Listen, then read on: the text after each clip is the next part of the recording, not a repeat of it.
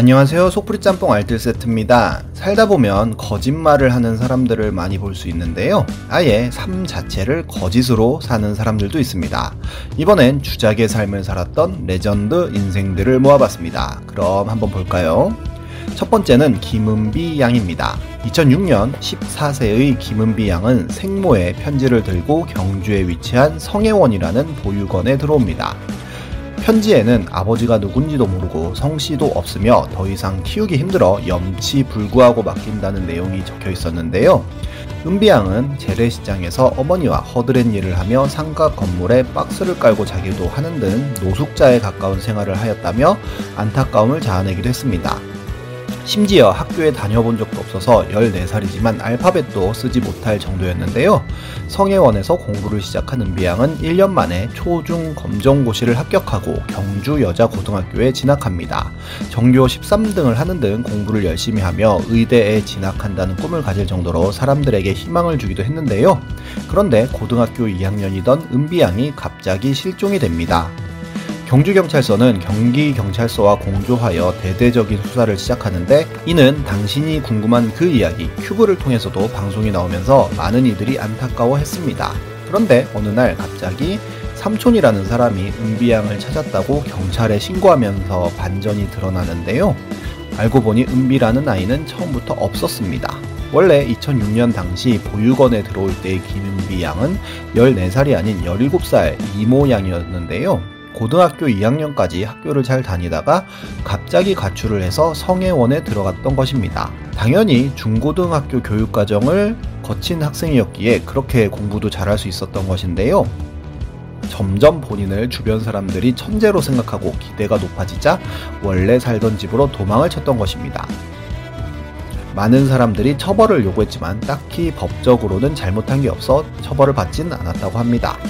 이후로 이 사건을 모티브로 서리와 슬기라는 제목의 영화가 개봉하기도 하였습니다.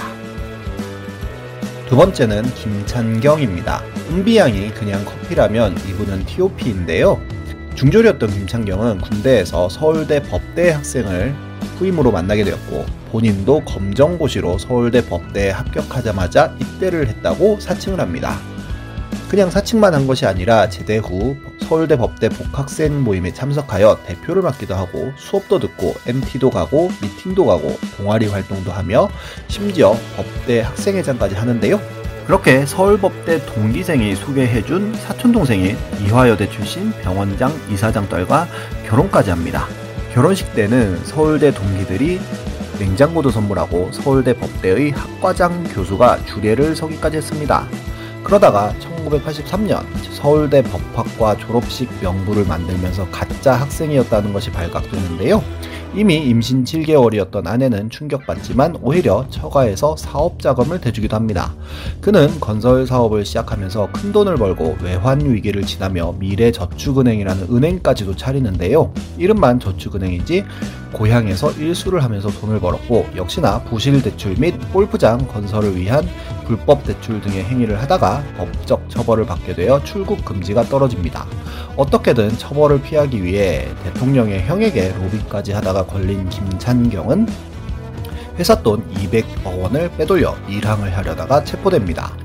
재판을 넘겨진 그는 2014년 징역 8년이 확정되어 현재도 복역 중이며 아들이 만취 상태로 차를 몰다가 사고가 나서 경찰이 출동하자 우리 아빠가 미래저축은행장이다 라고 했다는 일화는 아직도 전설로 남아 있습니다. 세 번째는 신정아입니다. 한국에서 고등학교를 졸업하고 미국 유학을 떠났던 신정아는 한국에 와서 본인이 캔자스 대학교를 졸업하고 MBA도 받았다고 거짓말을 하면서 금호미술관에서 아르바이트를 하다가 큐레이터까지 하게 됩니다. 게다가 한 학기만 더 다니면 예일대 박사 학위를 받는다고까지 거짓말을 확장하는데요. 심지어 박사 과정을 인터넷으로 이수한다고 이야기를 하여 미술계의 허위 학력에 대한 소문이 퍼지기 시작합니다.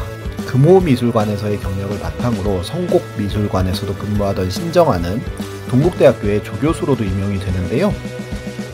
이때도 동국대의 교수들이 학력 위조 의혹을 제기했지만 이사진들은 계속 신정아를 두둔했고 그래도 믿지 못했던 교수와 인사팀에선 예일대의 우편을 통해 학력을 의뢰하였는데 어이없이 예일대에서는 팩스를 통해 박사학위 증명서를 보내줍니다.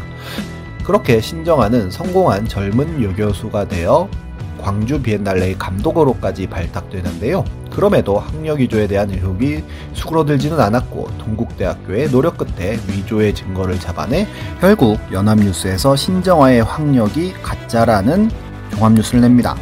예일대뿐만 아니라 캔자스 대학까지 모든 학사, 석사, 박사 학위가 존재하지 않는다는 것을 다시 학교 측에 의뢰해 확인을 받은 것인데요.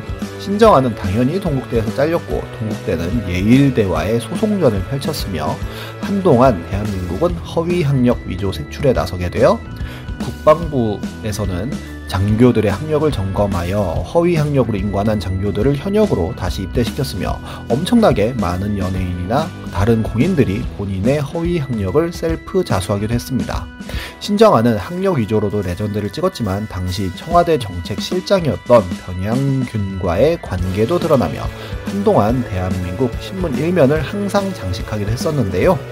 결국 재판 끝에 신정아는 1년 6개월의 징역을 살았고 출소 후에는 자서전을 출판하여 2주 만에 베스트셀러 1위를 기록하기도 했는데 아직도 그녀는 브로커에게 속았다고 주장을 하고 있습니다. 정말 거짓말 한번 잘해서 불이 영화를 누린 사람들이 많은 것 같은데요. 걸리지 않은 케이스도 얼마나 많을지 모르겠습니다. 지금까지 속풀이 짬뽕 알뜰 세트였습니다.